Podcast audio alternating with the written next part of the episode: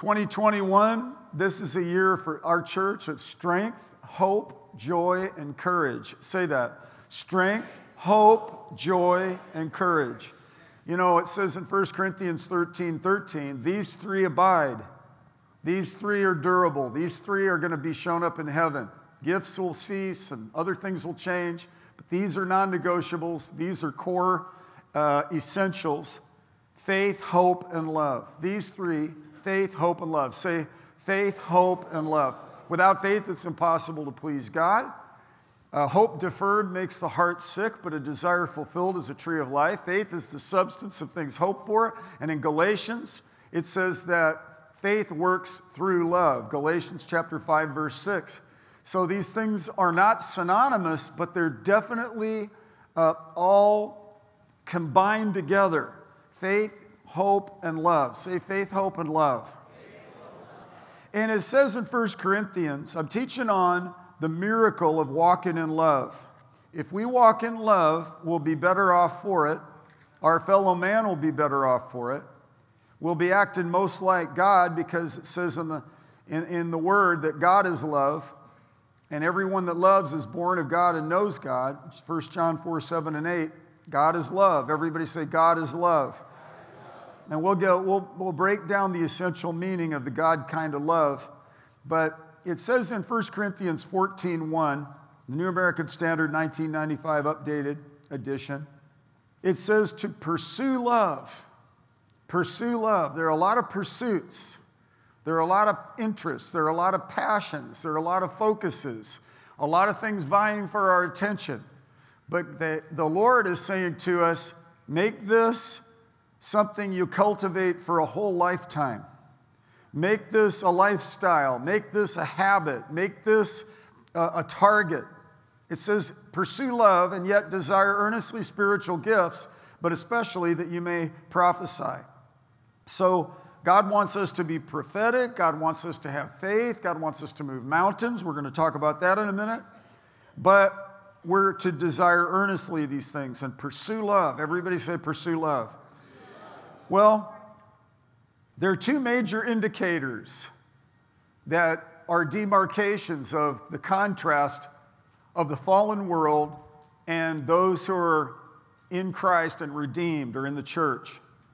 And it says at the end of the age when the world system is fallen apart in Matthew chapter 24, verse 12, something very, very uh, compelling. It says in Matthew 24, 12, because lawlessness is increased, many people's love will grow cold.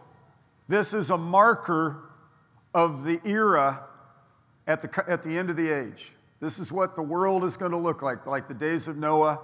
It's going to be because lawlessness has increased, boundaries have kind of retreated. It's going to become a thing where people's love is going to grow cold, and it will be there will be a lot less empathy a lot more hostility and volatility.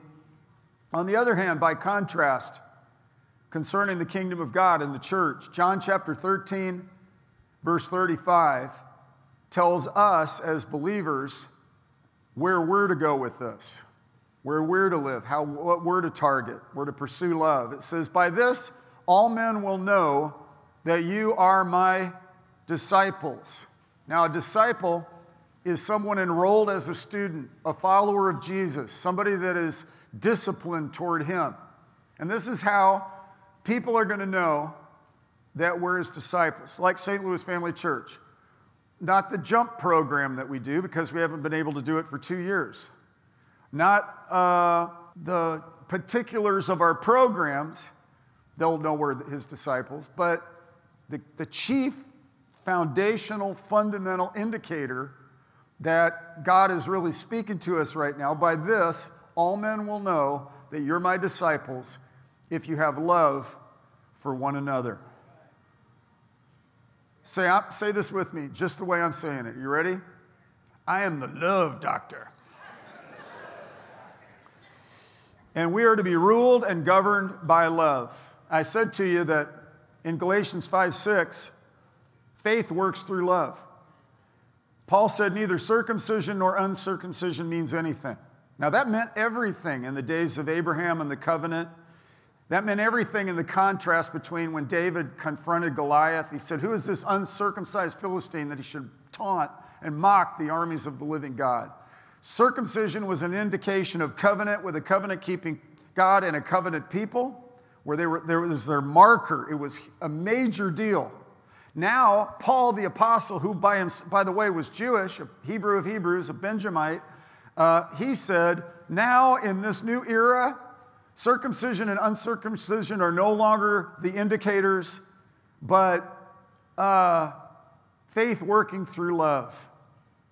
So, the indicator of the world that is in the end of the age, because lawlessness has increased, many people's love will grow cold. So, if you want to know our secret to evangelism, our secret um, methodology for going forward into 2022, it's right here. And it's really no secret.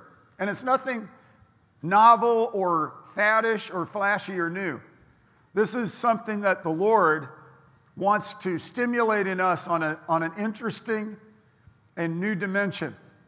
Because lawlessness has increased, many people's love has grown cold. But by contrast, by this shall all men know that you're my disciples when you have love for one another. My daughter Addison, who is not, uh, she's withholding the information about the gender of her baby right now, um, that, which I don't think is very loving, do you? Anyway, she said she heard uh, uh, an interview uh, from the actor Jeff Bridges, who's, by the way, been battling cancer, and I'm sure if you, you're a fan of his, you prayed for him. I grew up in San Diego, and that, you know, I watched uh, Sea Hunt with his dad. His dad, I go way back. I remember his dad. Remember that?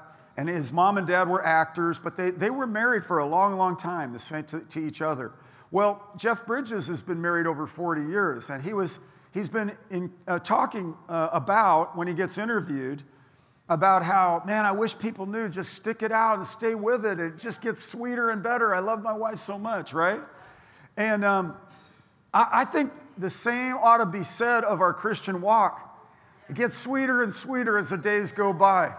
Oh, what a joy between my Lord and I. You know, I keep falling in love with him over and over and over and over again.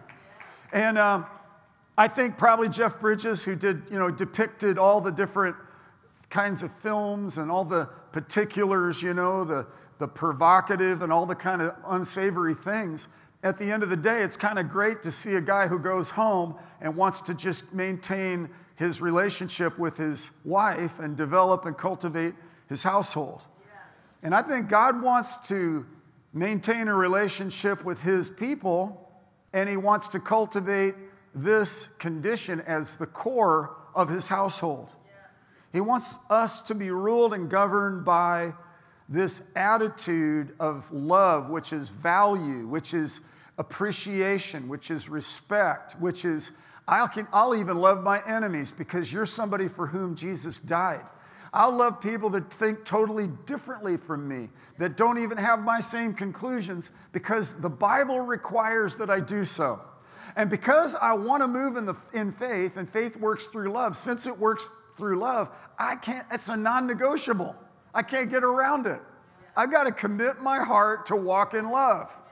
I saw an interview, a Christian uh, program, and they put a man on the street and they were asking people, What do you want to change about yourself? And one person honestly said, I just think I've been a little bit mean to people. I don't want, I want to be less mean to people. And, and, and I thought, yeah, you probably should really deal with that, you know? And I thought, she was honest, you know? Praise God for that. I think that's the key to progress. But I want to pray a prayer I want to pray a prayer out of Philippians chapter 1, verse 9. And um, we're going to pray this in faith. So, would you do me a favor and stand up with me just for a minute and let's make this pr- a prayer together? Let's pray this sincerely in faith. Paul prayed this for the Philippian church, and I want you guys to, I want you to lift up your hands. And this I pray that my love may abound still more and more in real knowledge and all discernment, so that I may approve the things that are excellent, in order to be sincere and blameless until the day of Christ, having been filled with the fruit of righteousness, which comes through Jesus Christ. Say this loud now to the glory and praise of God. Amen. Hallelujah. You may be seated. You know, Paul said this in Thessalonians. He said, You guys, concerning love, I have no need to teach you because you're already practicing it. But he said, Excel still more. He said it two times in chapter four.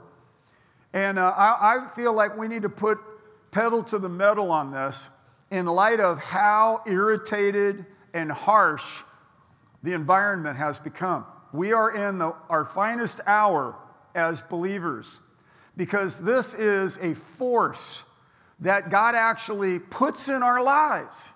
It's the fruit of the recreated human spirit love, joy, peace, patience, kindness, goodness, faithfulness, gentleness, self control. Against such things there is no law. And in Romans chapter 5, verse 5, it says, Hope does not disappoint. Listen to this. Because the love of God has been shed abroad in our hearts by the Holy Spirit who was given to us.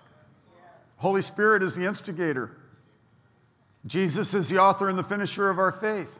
He said he would pour out the Holy Spirit on all flesh. The Holy Spirit, by the way, is the third person of the Trinity. He's the most under, misunderstood, but man, the one we, we need to really yield to because he's our teacher.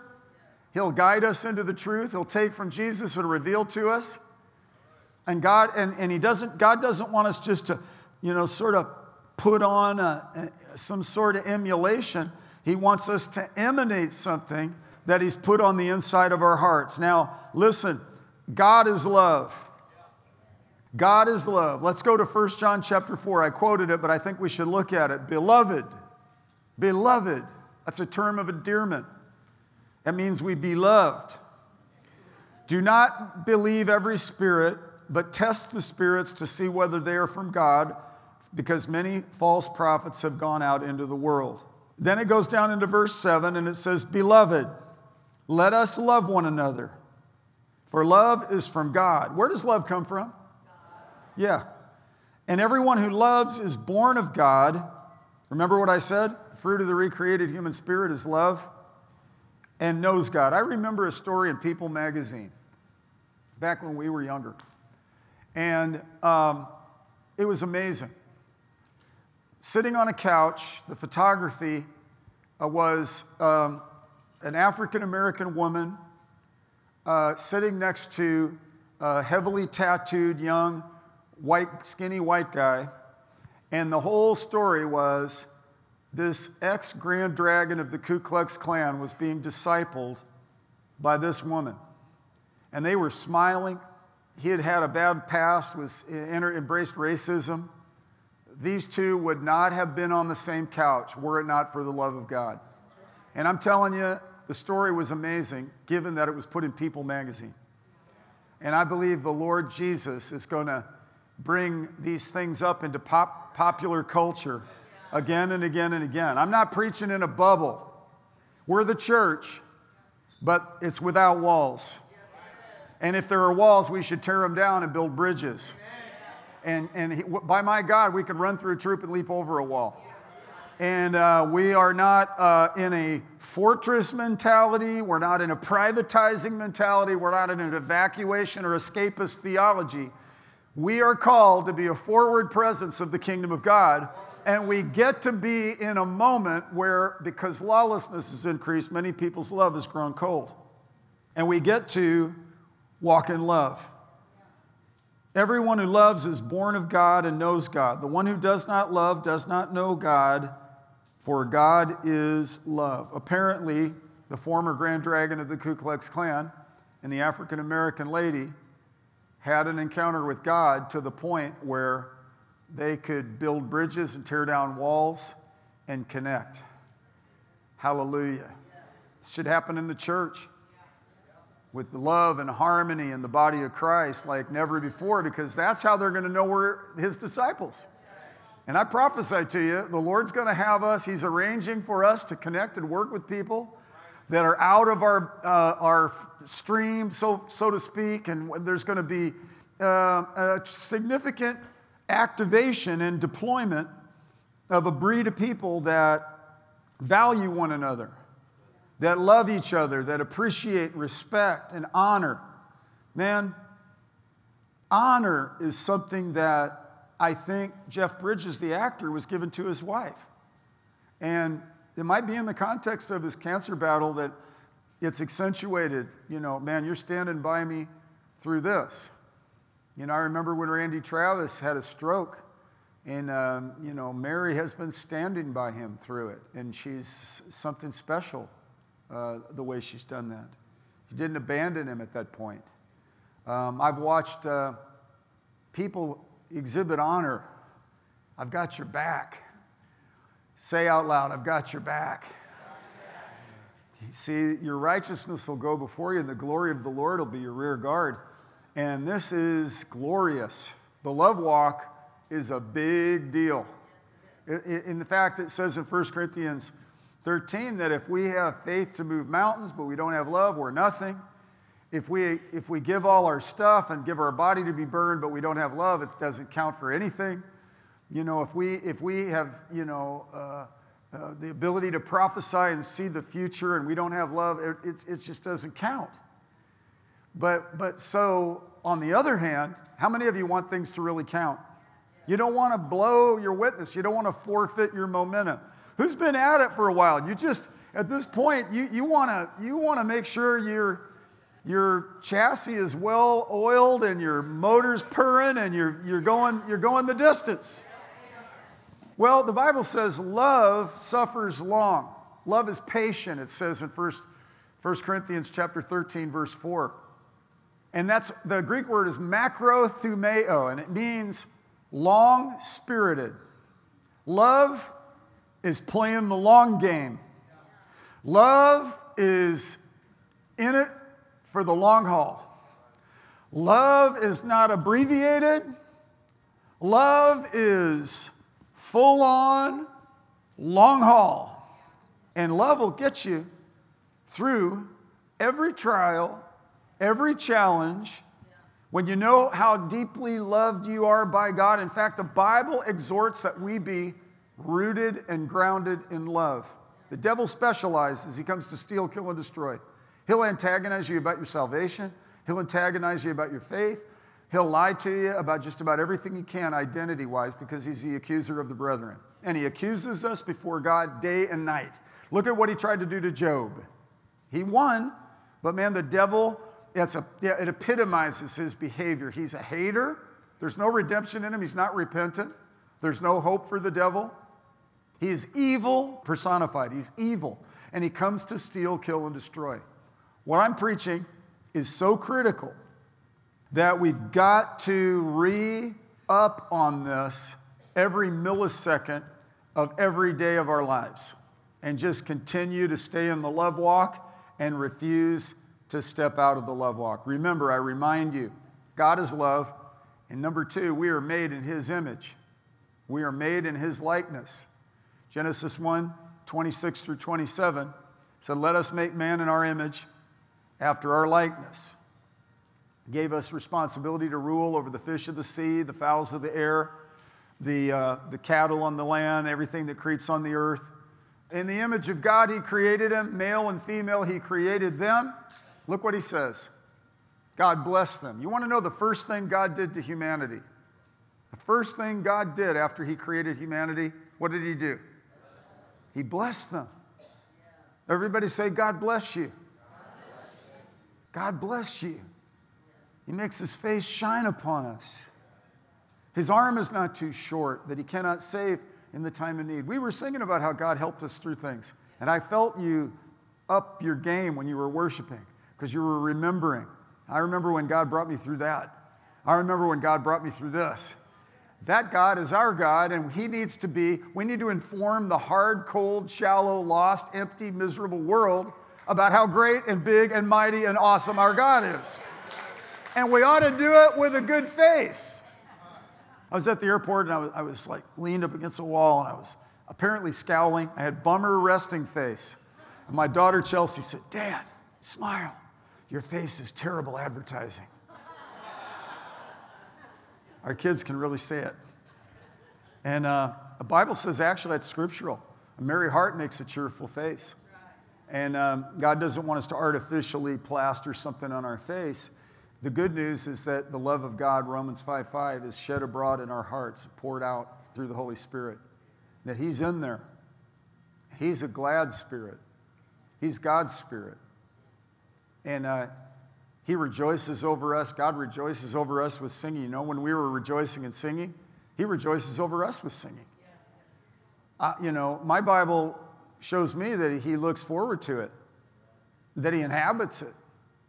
Psalm says He is enthroned upon the praises of Israel. For the church, He inhabits the praises of His people, and He inhabits the people of praise. Well, um, in this dog eat dog world, you know, here's the contrast. I believe in a creator who created us rather than uh, we've evolved from uh, an accident. If I were to believe in the worldview that we've evolved from an accident, then I would embrace the dog eat dog survival of the fittest, and then I would, I would be functioning totally different than what this book admonishes me to, toward. The Bible admonishes me because I'm created in God's image, and He insists upon me that I walk as I've received Christ Jesus as Lord, so I need to walk in Him. Then it leads me to the next point, number three. Since God is love, and since He made us in His image, we are then to be imitators of Him. So let's go to Ephesians chapter 4, and let's read what Paul wrote concerning this. Ephesians 4, verse uh, 1 and 2. It says, I'm sorry, 5, 1 and 2. It says, Therefore, be imitators of God as beloved children, be imitators of God as beloved children, and walk in love, just as Christ also loved you and gave himself up for us, an offering and a sacrifice to God as a fragrant aroma. You got to get your concordance. If you have a computer program with it, like Strong's, punch in the word compassion. That's a synonym for love. Jesus was moved with compassion. It says in 1 Corinthians, or 2 Corinthians chapter 5, verse 14, that we're to be, let the love of Christ constrain or control us. So much lack of self control in the world, and you may have been raised poorly. Some of you may be you know, in the Marines for 30 years, super disciplined, that's cool. But in case you were raised in a VW van down by the river and there's not a lot of discipline, the good news is when you get saved, God levels out the playing field and downloads the ability to walk in the Spirit and walk in self control. Everybody say self control. And uh, so, God wants us to be decisional. I, here's what I so appreciate about love it, it's decisional over emotional. We all love the emotive feelings. Like when I found out what the gender is of the baby, I got emotional. And, uh, you know, we, somebody gives you a gift and it's like, wow, it, it just does an endorphin thing in you. And there's an emotion and a physicality to it. But, but God's called us to both, but really it has to be preceded by something. And that something is, you know, God loved me. I wanted to start with John 3:16. But I thought, you, you've heard it so much, you're so conditioned, it might not have impacted you like it will at this point in the message. God so loved the world that he gave his only begotten Son, that whoever believes in him shall not perish, but have eternal life. I remember when I was lost, wandering through the orange groves in Southern California as a 16 year old, just absolutely full of fear. And I, I, noticed this when I was looking up the Greek words for love. There's, there are four Greek words, three of them are in the Bible phileo, storge, and eros, or, uh, and agape. Eros is not in the Bible, that's the uh, love between a husband and wife, the intimate love, sexual. The other three, though, storge, phileo, and agape. Phileo is the opposite of the Greek word phobia. Phileo and, aga- and phobia are, are polar opposites. So, love is actually the opposite of fear. And a lot of people, the reason uh, they're not walking in love is because they're being guarded and they're insulated and they're, you know, uh, it, they've entered into the dog eat dog survival of the fittest thing. I've watched people, when they asked one man, They said, are, do, you, are, do you have morals? And he, went, he laughed and he said, Occasionally I'm amoral. And I thought, well, his worldview is he doesn't believe in God, he's an atheist, he, so therefore he doesn't have anyone to answer to. Creates a whole complex bunch of problems going forward. And I just watched him. I've been praying for him. He's really, really old. He has a very uh, disturbing agenda for his life. He's just a, life. It's, it's that survival of the fittest, and, and you know you don't have to be accountable to anybody afterwards. It's just the end. It's eternal oblivion. So why not just uh, for sport turn humanity into a, uh, a uh, you know bunch of gladiatorship and just put your thumb down and see how much you can how much detriment you could cause to the world. Can you imagine that's your ambition to be a hater and then you die? Actually, a lot of people have that. But the Spirit of God is saying something entirely different. And we must not allow the seepage of those concepts to in any way alight upon our decisions. Jesus wants us to be imitators of Him as beloved children and walk in love. Walk in love sounds sweet, sounds cute, sounds a bit flowery. I'm going to walk in love. How's your love walk? What it really means is when it says your walk means your life, your habits, your approach, that what your, your central core uh, uh, values, you know, that which, that which drives you is like, okay, God is love. Everyone that uh, is born of God knows God and loves God. He that does not love does not know God because God is love. So, this is how the whole world's going to know that we're onto something, we're connected with someone, things are different now. Our, we're not just our religious biases or our philosophies or our conclusions uh, uh, for the weekend, but a whole life of view. We're changed. And, and that's, again, that reference to that People magazine, how powerful I felt it was that that woman was discipling that man and that only Jesus could turn something like that into something like that. Only Jesus. Everybody say, only Jesus. Absolutely. Absolutely. Now, didn't I read to you Galatians 5 6 that faith works through love? And that says in Romans chapter 8, without faith it's impossible to please him. So uh, let's go to Mark chapter, famous Mark chapter 11. We're going to read four points out of Mark 11, 22 through 25. Heavy emphasis on verse 25. I didn't read them, I thought them. Mark 11, 22. It says, Jesus answered Peter and the others and said, have faith in God. Everybody say, have faith in God. Faith is substantial. The, the Greek word for faith is hypostasis. Faith is the substance of things hoped for, it's the substance. And um, right now, I'm standing on the altar here, and it's substantial. It's built to support me. It's built to support a grand piano. It'd be built to support 300 people up here doing a production. Uh, we built it so it could be substantial. It's not flimsy. And uh, I'm telling you, faith in God is substantial. When you trust Him, when you rely on Him, when you dwell with Him, and you give your life to Him, it, it, it causes a beautiful thing to happen in your life. Who could say amen to this? I mean, do you guys remember when you were just religious or irreligious or you were lost and it was you were clueless concerning this, you couldn't relate to it, you thought that was for religious people, you didn't want to be in a cult, you didn't want to become emotional, become a fanatic, so you saw that it was all di- and then you get then something happened and you submitted to the Lord. I got to lead a clerk to the Lord at a store a few days ago. And it was wonderful. I asked this person, I said, Have you ever asked Jesus Christ into your life? No, I have not. So I said, Okay, pray, pray with me. And then as soon as we finished, I felt that. Well, I didn't feel anything, but this person felt something. And uh, I thought, you know, you know why I didn't feel it? Because I'm used to it. When I did Dritan and Ina's wedding in Kosovo, there was a man sitting in the front row from a, you know, Muslim background uh, highly educated. The, the, um, what, what was his role, Ed? He was uh, like a school uh, superintendent. Remember that man? And so we had this wedding.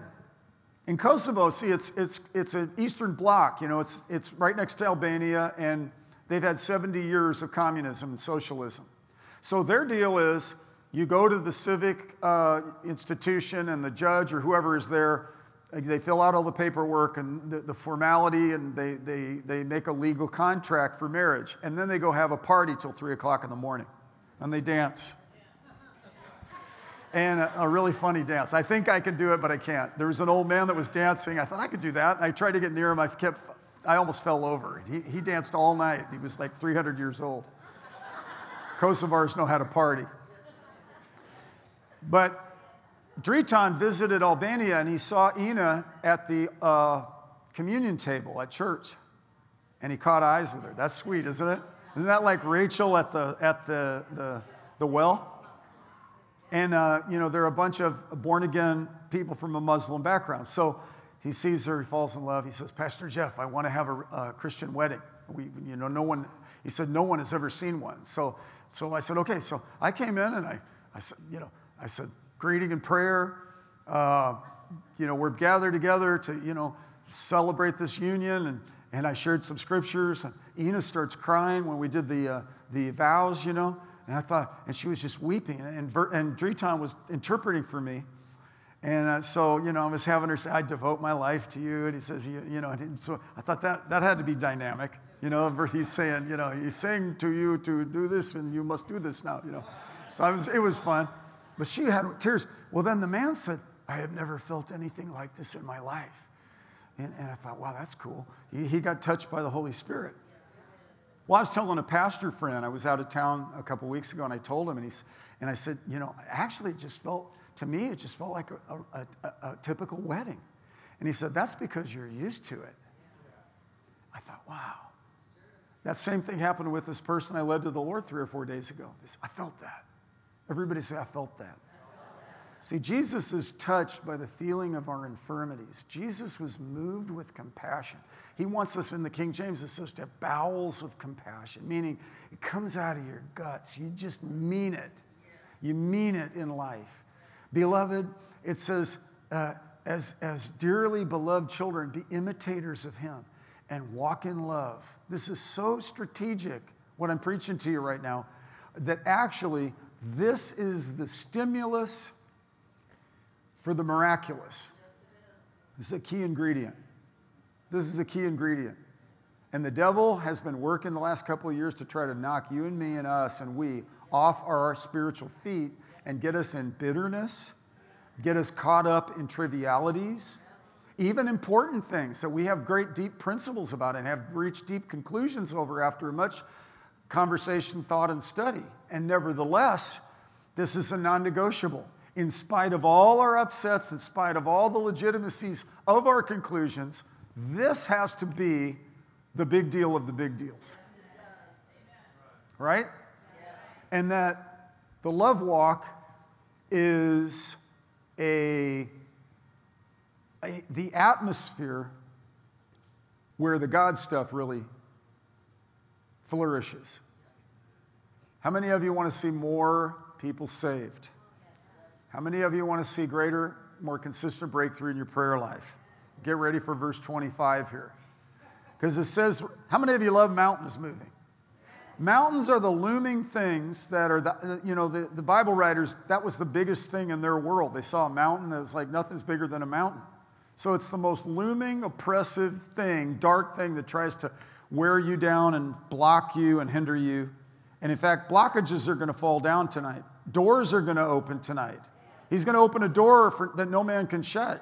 There's a key here. I'm about ready to preach. He says, I say to you, whoever says to this mountain, Be taken up and cast into the sea, and does not doubt in his heart, but believes those things which he says or is saying shall come to pass, he will have whatever he says, or it will be granted him. How many of you like the idea that you can, like Zechariah chapter 4, speak to your mountain with shouts of grace, grace? I mean, haven't we prayed for our kids, Ben and Kelly, Patsy and Jeff, haven't we prayed for our kids, Virgil Nelson? Haven't we prayed for our kids? Haven't we prayed for our kids and believed God over them and spoke to the mountains and commanded them to be removed? and you're different now because of it.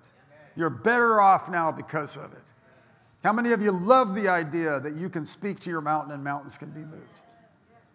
We watched the Berlin Wall come down. There are people from Hungary over here. They're, they're, they're, my brother lived on the East German border. We were there when it came down. We got to talk to the East German soldiers at a pivotal moment of history in 1989. Mountains move.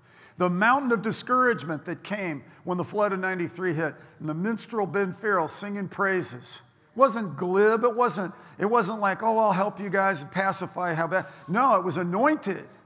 I'll never forget it. I'm honoring him today because of it. I'm grateful for it. I think it's significant they're here passing through, but I think it's a statement.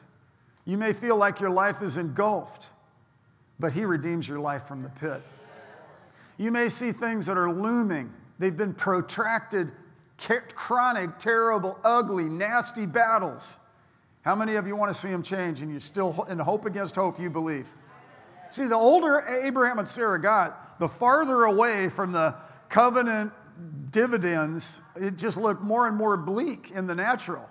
And yet, they trusted the Lord, and Isaac was born. Praise God. We're going to see the salvation of the Lord. You hear me? How about prayer life being answered? Verse 23, we love this. Truly I say to you, wait, I'm sorry, 24. Therefore I say to you, all things for which you pray and ask, believe that you have received them, and they will be granted you. I've learned in prayer, don't just hastily bring things up and just throw things out. Find, find scripture on it.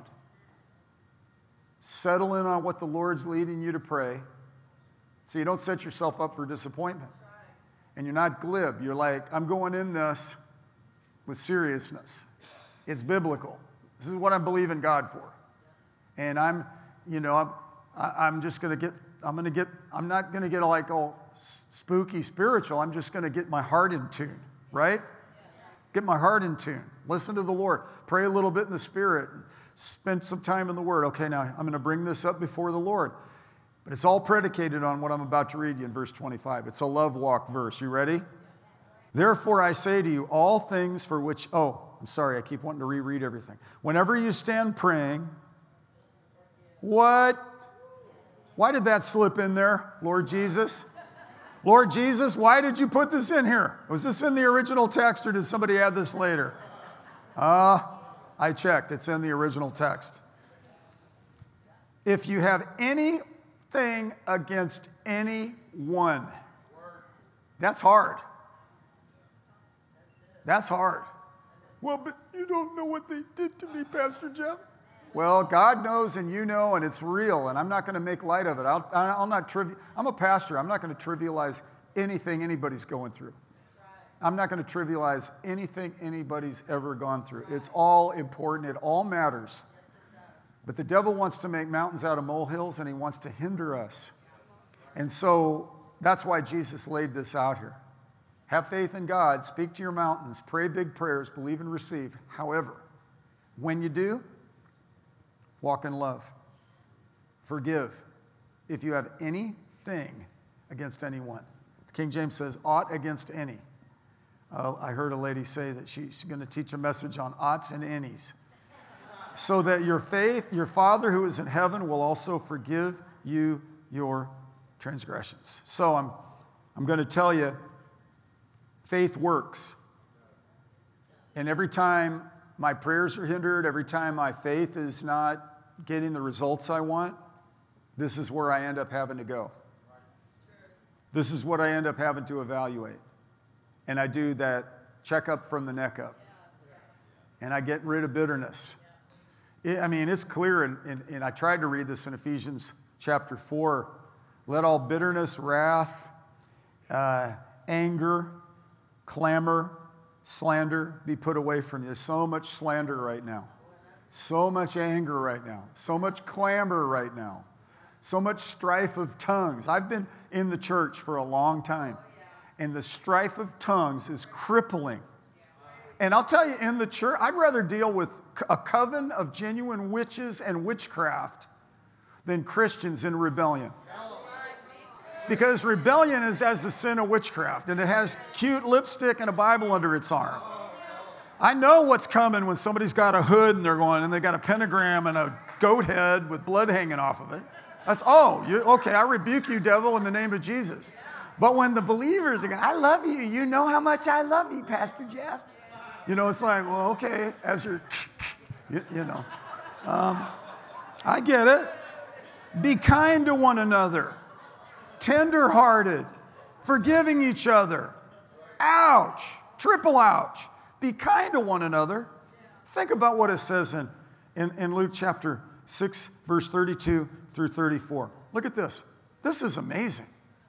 This is amazing because God's really distinguishing a certain God kind of love that is very profound and is, is, is really uh, exemplary, and it, it, it's a focus in the church. It says, If you love those who love you, what credit is that to you? Hey, even sinners love those who love them, right? Yeah, you're easy to get along. You're in my bowling league. You've never been bad to me. If you do good to those who do good to you, man, you scratch my back, I'll scratch your back, bro. What credit is that to you for even sinners? Scratch the back and thou and thee. And then verse, but if you and if you lend to those who whom you expect to receive, uh, what credit is that to you? Even sinners lend to sinners in order to receive back the same amount. So then, but love your enemies. See, lines are being drawn. Don't you think there was a line between that grand, that grand dragon of the KKK and the African American woman? Don't you think that accentuated? That lady had a history. She was older than him. Don't you think she went through some stuff and the disparity of racism through her life? It took something for her to be able to reach out a hand of love to that tattooed kid with a bunch of, you know, Nazi stuff on him and hate. And I'm telling you, it was beautiful. It was Jesus in both of them, humbling themselves. Hallelujah. Amazing Grace was written by John Newton, who was a slave trader. He said, Amazing Grace, how sweet the sound that saved a wretch like me. I once was lost, and now I'm found. Was blind, and now I see. Paul called himself the chief of sinners, the least of all the saints. But John Newton said, Man, I think that's why it's abidingly, I mean, it's been sung over and over again. I was just listening to Pete Seeger and Arlo Guthrie sing Amazing Grace on Spotify two days ago. It's been sung by every, even people who don't, who don't necessarily acknowledge Jesus. Judy Collins sang it. I mean, it's been sung over and over and over again. And it ought to be because it's such a wonderful ideal. But it's not just an ideal because the love of God is actually shed abroad in our hearts by the Holy Spirit. So when a guy like an actor says, I've been married to my wife for over 40 years and I love her more than ever, he's exhorting society on a certain level stay with it, stick with it. Uh, Jesus is saying, have faith in God, speak to your mountains. Because they just saw him curse a fig tree in Jerusalem and they go, hey, we want to see, hey, we want manifestations. These guys want to move in the power. Don't, how many of you want to see the manifestations of the glory of God? I do. The Bible says, pursue love, but desire earnestly spiritual gifts. Nothing wrong with that. Not to be titillating, not to show off, not to be like spooky, mystical, and walk around, I'm a supernatural man. Woo! No, it's so Jesus will be get great glory and honor. People will get liberated. That's a reasoning for it. That's a purpose of it. So he's honored, people are helped, right? Yes, he gets all the glory. So we don't want to grieve the Holy Spirit, by whom we've been sealed for the day of redemption. So we don't want to let any unwholesome word proceed from our mouth. We want to zip our lip, bridle our tongue in order that we could glide our stride. And, uh, but only such a word as is good for edification. Baptist preacher Gary Chapman was counseling a lot and he was journaling. He kept seeing reoccurring issues in his marriage counseling. And it occurred to him, and emerging from his notes, he saw there were really couples weren't speaking the same language to each other. They were, they were like ships in the night. The husband was working 75 hours a week, and then the, the wife was saying, I don't feel loved by my husband. And he was saying, Well, I'm loving you by how much hard I'm working to bring in the paycheck. And she just needed a little bit of of FaceTime and affirmation. You know, or he didn't feel loved because they, they were falling asleep at 8 o'clock at night because all the kids and there wasn't that intimacy or whatever or that kind of thing. So Gary Chapman wrote down words of affirmation, physical touch, quality time, uh, giving gifts or receiving gifts, and acts of service. And I thought this is one of the most genius outlines I've ever seen as a Christian. I'm so appreciative of that Baptist brother. And he's elderly now, but I just honor him that he got this. I, I'm so I know where he got it. He got it from the Lord. He got it out on the rugged road of trying to help other people. And it puts us in touch with uh, the modeling of walking in love, like toward God, for example. Love God with all your heart, soul, mind, and strength. We come with words of affirmation. We enter into his gates with thanksgiving and into his courts with praise. Do you sense of presence of God when we were singing, Holy, Holy, Holy is the Lord God Almighty? Those verses in Revelation blow my mind. When I read those, I get goosebumps thinking about these angels and especially those creatures with eyes all around. That, that is flat out sci fi right there. It's actually biblical uh, fact.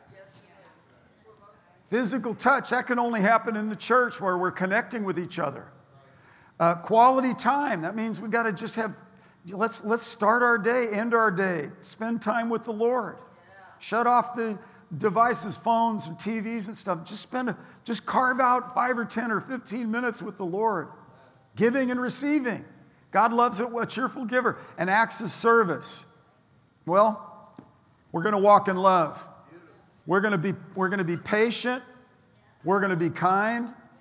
In fact, let's do this before we go. Did I, did I, did I, let's all stand up on our feet. We're, we're going to do this. This is going to be so good.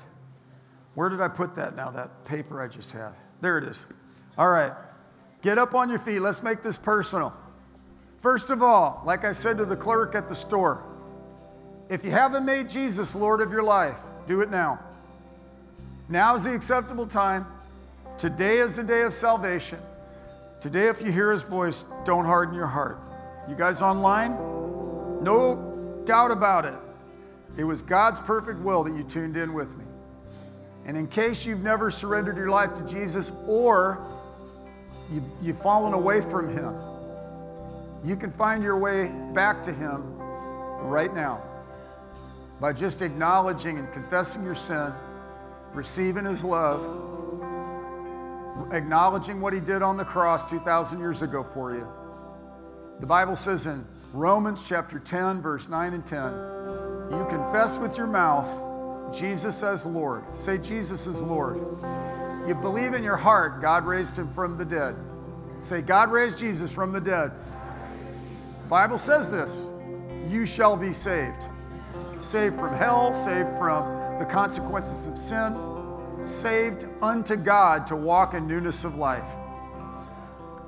Uh, for with the heart man believes, and the result is righteousness. With the mouth he confesses, and the result is salvation. How many of you love results? You want to see mountains moved. You want to see society change. You want to see America saved. You want to see gas prices go down, the economy come back up. You want to see the boats bring in your Christmas gifts for your kids, all that stuff.